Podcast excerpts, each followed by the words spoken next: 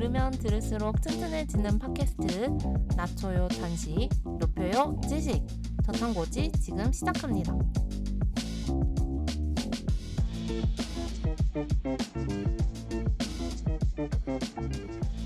네, 저희 2부로 돌아왔습니다. 그래서 2부에서는 사실 저희도 빼놓을 수 없죠. 뇌절 TV여도 좋으니까 이 문제가 어떻게 대응이 됐으면 좋겠다라는 거 저희 빼놓지 않고 얘기를 하는 것 같은데요. 이번에 다뤘던 교권 침해에 대해서는 조금 이런 대응이 있었으면 좋겠다. 뭐 이런 방법도 생각해 볼 수 있을 것 같다라는 거를 좀 자유롭게 이야기해 볼 수 있으면 좋을 것 같아요. 저는 어 우선 막 이게 책임 소지가 되게 불명확하고 책임을 회피하는 주체가 있어서 되게 문제가 많이 됐었었잖아요. 음. 어, 완벽한 밸런스를 유지하는 게 사실 제일 이상적이긴 하지만 그것도 쉽지는 않을 것 같다라는 생각이 많이 들더라고요. 그래서 제가 생각했을 때는 물론 이제 학교가 좀 더 책임을 지는 구조로 바뀌어야 되는 거는 기본은 전제로 깔고 가야 된다고 생각을 하지만 어 그것 외에도 조금 뭐 예를 들어서 배심원단처럼 중립적인 제3의 주체가 같이 사건을 다루는 방식으로 진행을 하는 건 어떨까라는 생각이 들었어요. 예를 들어서 뭐 학생들이 뭐 학생폭력위원회 뭐 음. 이런 거를 회부를 하는 것처럼 교사들도 뭔가 그 교육 행위나 그런 교권이 침해되는 상황 같은 것들이 발생을 했을 때 무조건 이거를 열릴 수 있도록 그런 학폭위를 열면 무조건 열려야 되는 걸로 알고 있거든요. 교사들도 그런 게 무조건 열릴 수 있게 하고 그리고 그걸 판단하는 주체가 조금 더 중립적인 입장의 배심원단이라든지 이런 사람들로 하여금 이 사안이 어 조금 더 치우치지 않은 채로 어 뭐라고 해야 될까요? 치우치지 않은 채로 판단이 되고 그 사실 우리가 오늘의 주제는 교권 침해여서 이제 교사가 피해자인 것처럼 얘기를 했지만 물론 그런 경우가 많겠지만 실제로 아닌 경우가 있을 수도 있잖아요. 그러니까 음. 교사가 실제로 뭔가 학생들한테 되게 부당한 행동을 했다거나 이렇게 이런 사례도 있을 수 있으니 이런 부분에 대해서 조금 더 중립적인 주체가 개입이 돼서 판단을 하는 방향으로 좀 진행이 되는 게 필요하지 않나라는 생각이 조금 들었어요. 음. 저 같은 경우는 지금 제가 생각한 또 방안은 자살을 하셨던 그러니까 작고하셨던 음. 그 분들이 신임 교사분들이 많잖아요. 음. 근데 요게 이제 뭐 신임 교사들의 문제는 아니겠지만은 이 신임 교사의 부임 시기와 현재 교권이 이제 바닥을 칠 수밖에 없는 이런 배경들이 같이 합쳐져서 일어난 일이라고 생각이 돼요. 그러니까 일부에서 말했던 그런 대처 방안들이 이제 시행이 되겠지만은 만약에 그런 것들이 좀 실효성이 없다고 하면은 뭔가 신임 교사들한테 민원 상황들이나 처음에 부임을 했을 때 일종의 무슨 워크샵이나 뭐 교육처럼 아니면 선배 교사들과의 뭐 멘토링이라든지 그런 걸 통해서 조금 어 신임 교사들한테 어쨌든 방파제가 돼줄 수 있는 그런 프로그램이 좀 필요하지 않을까라는 생각이 들었던 것 같아요. 음, 아무래도 그런 부분이 지금 좀 없고 어떻게 보면은 다들 기피하는 담임을 오히려 떠넘기는 상황이 됐으니까 또 신규사면은 저희 뭐 신입사원 생각하면 얼마나 또 긴장이 되고 잘해야 되겠다는 생각도 들고 음. 본인이 어쨌든 그 대학교에서 본인이 진로 삼았던 것들에 이제 처음인 거잖아요. 근데 그런 것들이 자신의 생각과 다르고 많이 괴리가 있고 힘들다고 생각이 들었을 때 오는 좌절감도 크다고 보거든요. 그런 부분들에 대해서 좀 많이 도움을 줘야 되지 않을까 싶은 생각이 들었습니다. 그리고 아까 말했던 거 외에도 지금 생각이 드는 거는 이제 학부모들이 신고를 되게 쉽게 하는 경향이 있다고 일부에서 얘기가 됐잖아요. 아니면 말고 식의 음. 신고. 음. 이런 것들도 상당히 음, 제지될 수 있는 장치가 필요하다고 생각이 되어서 무고 혐의가 나왔을 때 그 신고한 사람에 대해서도 뭔가 제재가 갈 수 있는 것, 그러니까 결과에 대한 책임을 질 수 있도록 하는 음. 것들이 생긴다면 신고를 그냥 무자비하게 하지는 않지 않을까라는 음. 생각이 그러니까 이제 쉽게 얘기하면은 아 그냥 신고를 할 때 그냥 아무거나 다 신고를 할 게 아니라 이게 진짜 확실히 어 교사의 잘못이 맞는지 음. 그런 것들이 확- 다른 사람이 봤을 때도 뭐 문제가 된다라고 판단이 될 만한 것에 대해서 신고를 할 수 있도록 어 뭔가 무고죄를 좀 강화해야 된다고 보면 될까요? 약간 그런 음. 식의로 장치를 마련해 둔다면 음. 사소한 걸로 신고를 걸고 뭔가 직위 해제가 되는 그런 불상사가 발생되는 것들이 좀 많이 감소될 수 있지 않을까라는 생각이 들었어요. 음, 그러니까요. 그 겸또님 말씀하신 어쩌면은 이제 아동학대로 보기 어렵지만 이거가 아동학대로 의심된다는 이유로 고소하거나 민원을 넣는 거에 대해서는 그런 측면에 그 책임을 질 수 있는 정도가 강해질 것 같아요. 왜냐면 학생인권 조례 전에 아까 말했던 행동 강령, 지도 강령 이런 내용에 훈육할 수 있는 내용에 대한 것들을 자세하게 다뤄져 버리면은 만약에 이제 학부모 쪽에서 아동학대 아니냐라고 했을 때 이렇게 하- 행동 강령이 있다라는 어쩌면은 문헌 법령이 조금 한번 대응할 수 있는 게 생긴 거니까 이렇게 너가 그래서 이렇게 여기 나와 있는 내용에 해당, 해당될 만한 거에도 신고를 하겠다고 하면은 뭐 이거는 너가 무고한 걸로 민원을 넣는 식에 되는 걸 수도 있다라는 메시지를 담을 수가 있으니까 말씀하신 대로처럼은 조금 예상이 되는 것 같아요. 저는 또 생각을 해봤는데 아예 아까 겸또님이 말씀하신 거에서 조금 확장해보자 했던 생각인데 교원 침해 대응 센터 자체를 그러니까 이 전 과정의 자체를 아예 제 3기구가 맞는 게 어떻겠는가 어떤 그 교육청에서 다루고 이런 거 하지 말고 아예 독립적인 기구의 한 라인이 있었으면 좋겠다라는 생각을 해보기도 했어요. 왜냐면은 아까 말씀드렸던 것처럼 교육청이나 사실 교장도 어떤 아동 학대 신고가 들어왔을 때 그 아동에 대한 보호 조치를 위해서 교사의 직위 해제를 우선적으로 생각을 한다든가 하는 식의 얘기가 나왔다면은 그들도 어떤 그 법으로부터 자유롭지 못하는 거에 두려운 게 있다면은 아예 이거에 대한 대응 자체가 제 3기구에서 이루어지는 게 낫다라는 생각을 음. 저도 비슷하게 했었거든요. 그러다 보니까 센터가 어떤 아동 학대 법으로 신고가 돼도 그 증거 수집이나 대응까지의 원스톱 과정을 제 3기구에서도 하고 개인적으로 이름도 좀 바꿨으면 좋겠는데 지금의 저는 사실 학교 교권보호위원회라는 이름이 좀 약하다고 개인적으로 생각을 해요. 그러니까 자꾸 교권 보호? 야, 너네 보호보다 우리 애가 소중해라는 어떤 그런 게 있을 수도 있는데 아예 너, 너 님들이 하는 거 교권 침해임라는 그런 음. 메시지를 줄 수가 있다면 교권 침해 대응 센터라고 해서 그 제3기구가 있는 게 어쩌면 음, 다르지 않을까 의미가 라는 생각도 해본 것 같습니다. 그러네요. 그 워딩에서 오는 그 느낌이 확실히 다르긴 한 것 같아요. 음. 그러니까 이미 이성을 잃은 학부모 입장에서는 그 사람들 입장에서 교사가 잘못했다고 생각을 하니까 신고를 하는 거잖아요. 어찌됐든. 그렇죠. 그렇죠. 근데 교권 보호? 지금 교사가 잘못했는데 교권을 보호해? 약간 이렇게 받아들이기가 쉬울 것 같은데 교권 침해라고 워딩을 만약에 바꾸게 된다면 음. 자기가 하는 행동이 교권이 침해될 수도 있겠다라는 음. 생각을 음. 뭐 조금이나마 할 수 있지 않을까라는 생각이 좀 드네요. 네, 맞아요.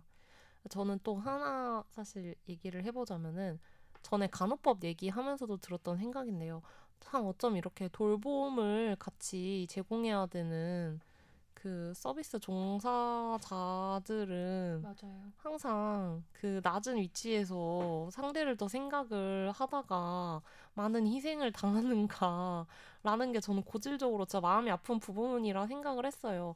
그래서 이 얘기를 제가 지금 왜 하냐면 만약에 이거 격관 침해로 이름 바꾸자라고 했을 때 오히려 교사분들이 마음이 불편할 수도 있겠다라는 음. 생각이 같이 들었거든요. 음. 오히려 그러니까 이분들은 그러니까 사실 뭐 예전에 말했던 것처럼 어떤 무능하거나 학생을 체벌을 하는데 거리낌이 없던 교사들도 문제였지만 지금 대부분의 경우는 그렇지 않을 그 의사와 태도로 교육에 임해도 하는 분들이 문제라는 거고 이분들이 어떤 대응센터를 필요로 하는 건데 어 나 나 내 교권이 침해 당했으니까 가야겠다라는 생각보다는 이제 아 정말 더 이상은 물러날 게 없고 이러다 내가 죽겠다 음. 해서 가시는 분들이라 아마 어쩌면은 이런 게 거부감이 있을 수도 있겠다라는 생각을 같이 했거든요.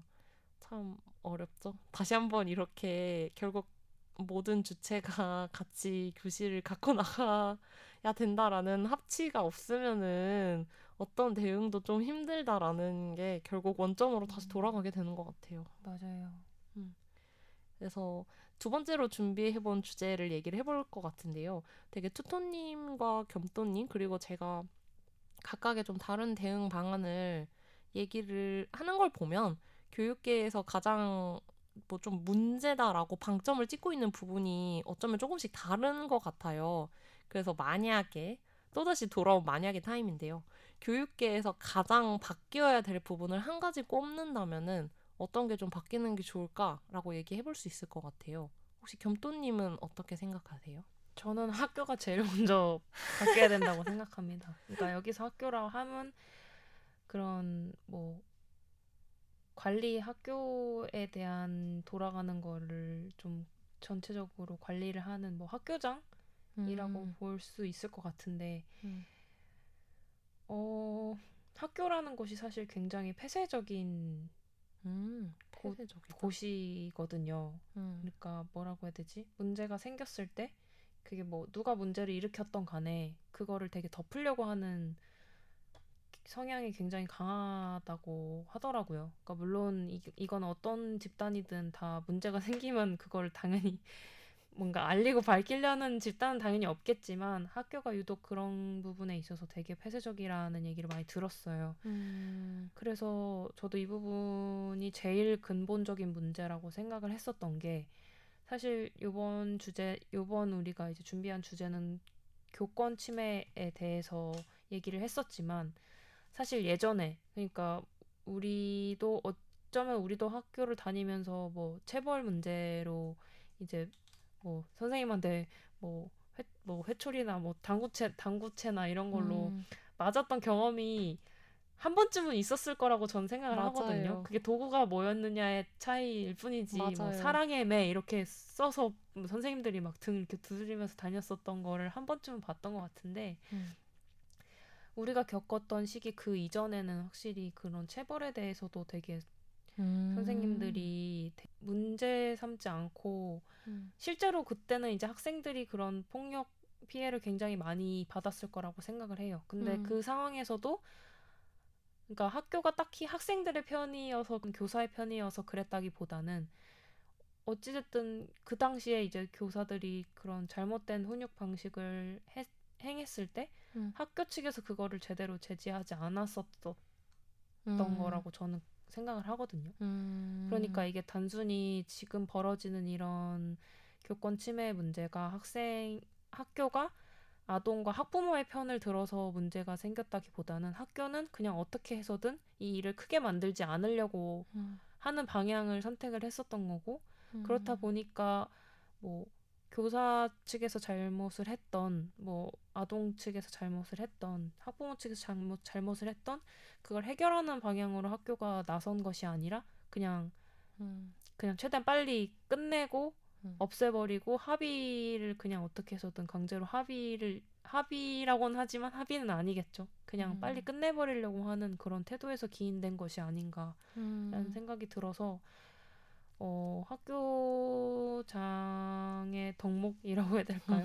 그런 부분에 있어서도 이런 부분이 앞으로는 조금 더 어, 좀 더 음, 보완이 되어야 되고 그런 자질을 충분히 갖추고 있는가도 되게 많이 봐야 된다고 생각을 합니다. 음. 아 그런 의미에서 폐쇄성. 아, 진짜 듣고 보니까 맞는 말 같아요. 어, 네. 저는 일단은 음. 네, 앞에 얘기에 대해서도 공감을 하지만은 그, 그 선생님들과 그러니까 저희 어렸을 때 선생님들은 되게 무섭고 음, 함부로 하면 안 되고 맞아요. 어떻게 보면은 좀 높은 사람 음, 우리가 함부로 하면 안 되고 되게 어떻게 보면은 어떤 권력이나 권력이라기보다는 지위가 있는 사람이라고 할까 어려운 분이었거든요. 맞아요. 그리고 우리한테 뭔가를 가르쳐주는 어른의 느낌이 있었다면은 음. 지금은 그런 요소들이 좀 많이 약해진 것 같아요. 그러니까 그때가 잘했다 이런 게 아니라 그에 반대로 지금은 선생님이 너무 음, 거의 서비스 종사자처럼 음, 그 백화점 가면은 서비스 종사자들 있잖아요. 맞아요. 뭐 점원이나 음, 너는 단지 나에게 교육 서비스를 제공해주는 서비스 제공자야. 음, 근데 너 서비스가 왜 이래? 약간 이런 느낌까지 왔다고 생각을 해요. 음, 어, 근데 그게 사실 저는 뭐 교육적인 시스템 문제도 있고 뭐 여러 가지 아까 말했던 앞에 여러 문제가 있겠지만은 지금 현대 사회에서 요구하는 음, 다양한 그런 정보들이나 이런 걸 했을 때 예전만큼 이 공교육의 지위가 많이 떨어졌다고 생각을 하거든요. 음, 단순히 이 공교육이 사실 국영수랑 뭔가 그런 기본 소양들을 가리키는데 지금 그거 외에도 학부모들은 다른 교육 시스템들도 많이 이용하고 있잖아요. 사교육이라든지 뭐 다른 영어 학원이라든지 그런 쪽에서는 오히려 우리한테 왜 이러세요라기보다는 우리 좀잘 부탁드립니다.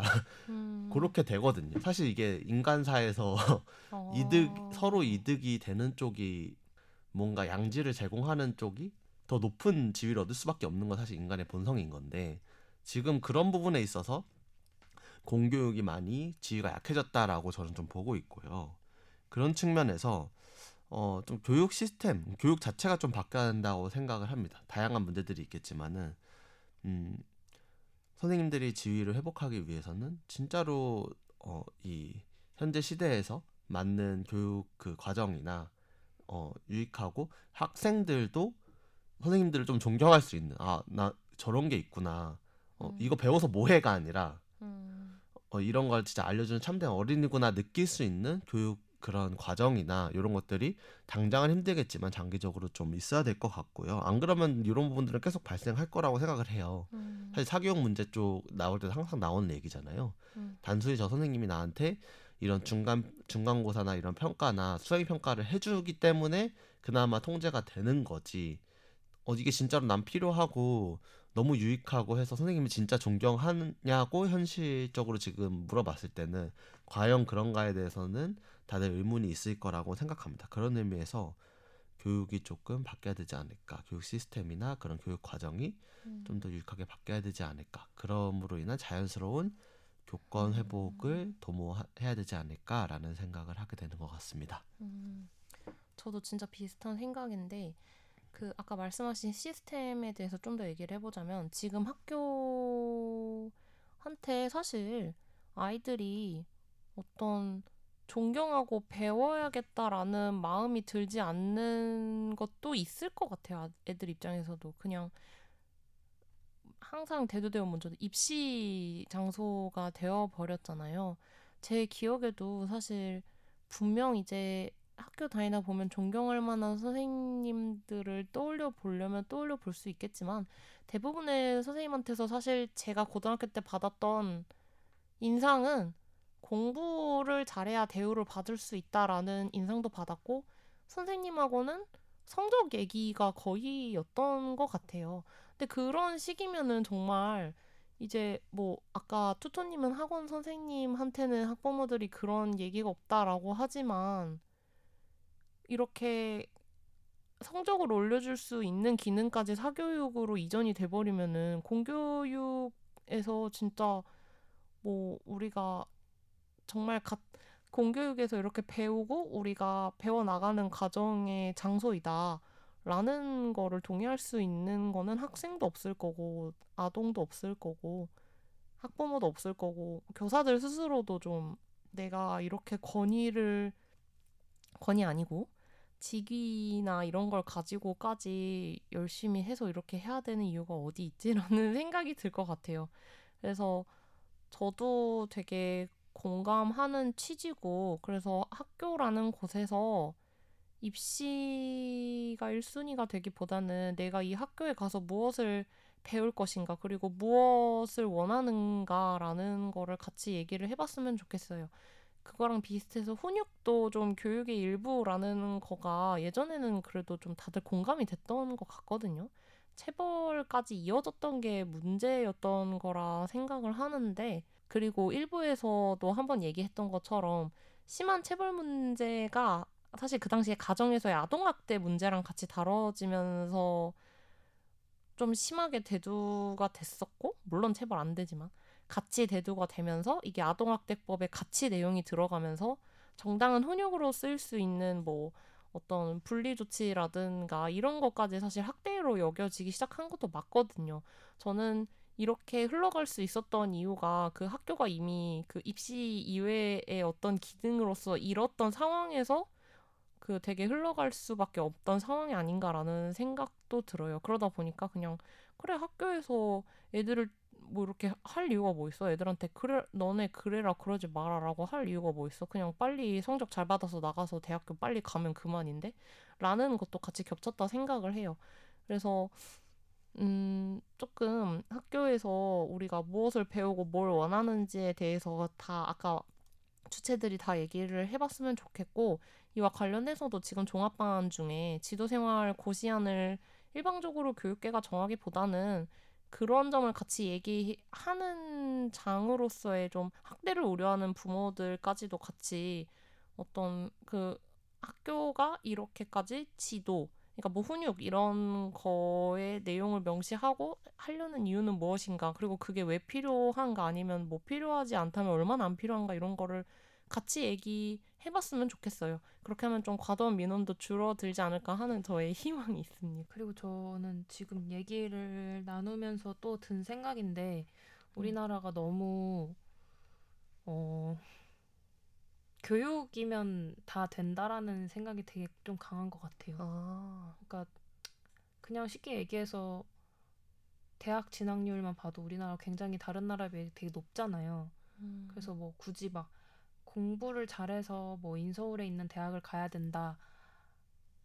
또 있고 인서울의 대학이 아니더라도 대학은 꼭 가야 된다라는 그런 게 되게 만연해 있다고 생각을 하거든요. 음.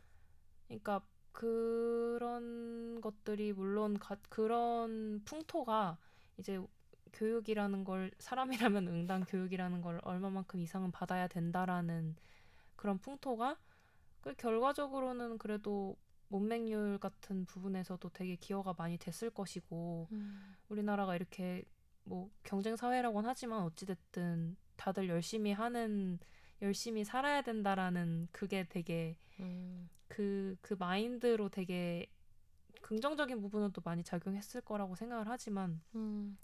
다른 한편으로는 뭐 음, 교육을 받고 싶어서 못 받는 사람을 제외하고 교육이 그러니까 의무 교육이 너무 뭐랄까 음, 의무로만 지어지고 그거에 대한 정당 당위성이라든지 이런 게 되게 많이 설득력이 음. 부족하지 않나라는 생각이 많이 들어요. 음. 그러니까 뭐 우리가 뭐 국영수사과 이런 거를 배운다고 해도 사실 뭐 그래 내가 뭐 인서울에 좋은 대학교를 가야 돼서 좋은 수능 점수를 받아야 돼서 내가 목표로 하는 게 있어서 공부를 잘해야 된다라고 하면 그나마 다행인 거지만 맞아요. 사실 모두가 대학을 갈 필요는 사실 또 없잖아요. 음. 근데 이런 게 그냥 뭔가 당위성 없이 그냥 대학을 가야 된다. 대학을 가야 뭐 무시를 덜 받는다. 약간 이런 식으로 흘러가는 것들이 음. 교육 과정이라는 거를 오히려 더 경직되게 만드는 것 같아요. 음. 그러니까 뭐 대학을 가지 않고도 뭐뭐 그러니까 제가 말하는 대학이라 함은 뭐 그런 음. 학문 이론적인 그런 걸 배우지 않더라도 음. 뭔가 바로 바로 그런 취업을 한다든지 아니면 기술 같은 거를 배우는 거에 있어서도 굉장히 겨- 그런 세상에는 정말 다양한 직업이 있고 실제로 그 분야에서 종사하는 사람들이 엄청 많은데 우리가 학교에서 배우는 것들은 그런 게 너무 배제되어 있다는 생각을 많이 하는 것 같아요. 우리가 흔히 얘기하는 뭐 특수 특 특수 목적 고등학교, 음, 마이스터. 네, 마이스터고라든지 뭐 이런 특성화 고등학교가 있기는 하지만 음. 어 그게 뭔가 내가 그 분야를 배우고 그 분야에서 뭔가 꿈을 펼치고 싶어서 가는 학교가 아니라 뭔가 대체제로서 가는 분위기도 아직 되게 많다고 생각을 하거든요. 음. 근데 이게 뭔가 내가 일반고 혹은 좋은 학교를 못 가서 거기를 간다라는 것들이 조금 음. 저는 되게 안타깝다라고 생각을 많이 해요. 음. 그런 기술직에 대한 인식이나 이런 게 좀 더 나아지려면 그런 부분에 있어서도 학생이 본인이 조금 그 다른 부, 공부 학문이 아닌 다른 분야에서도 본인이 자율적으로 좀 선택할 수 있는 분위기 그리고 그걸 선택을 했을 때 주변 사람들이 그거에 대해서 그냥 인, 그냥 있는 그대로 인정해주는 분위기가 좀 있다면 좀 이런 문제가 좀 줄어들진 않지 않았을까라는 생각이 많이 드는 것 같아서 음. 너무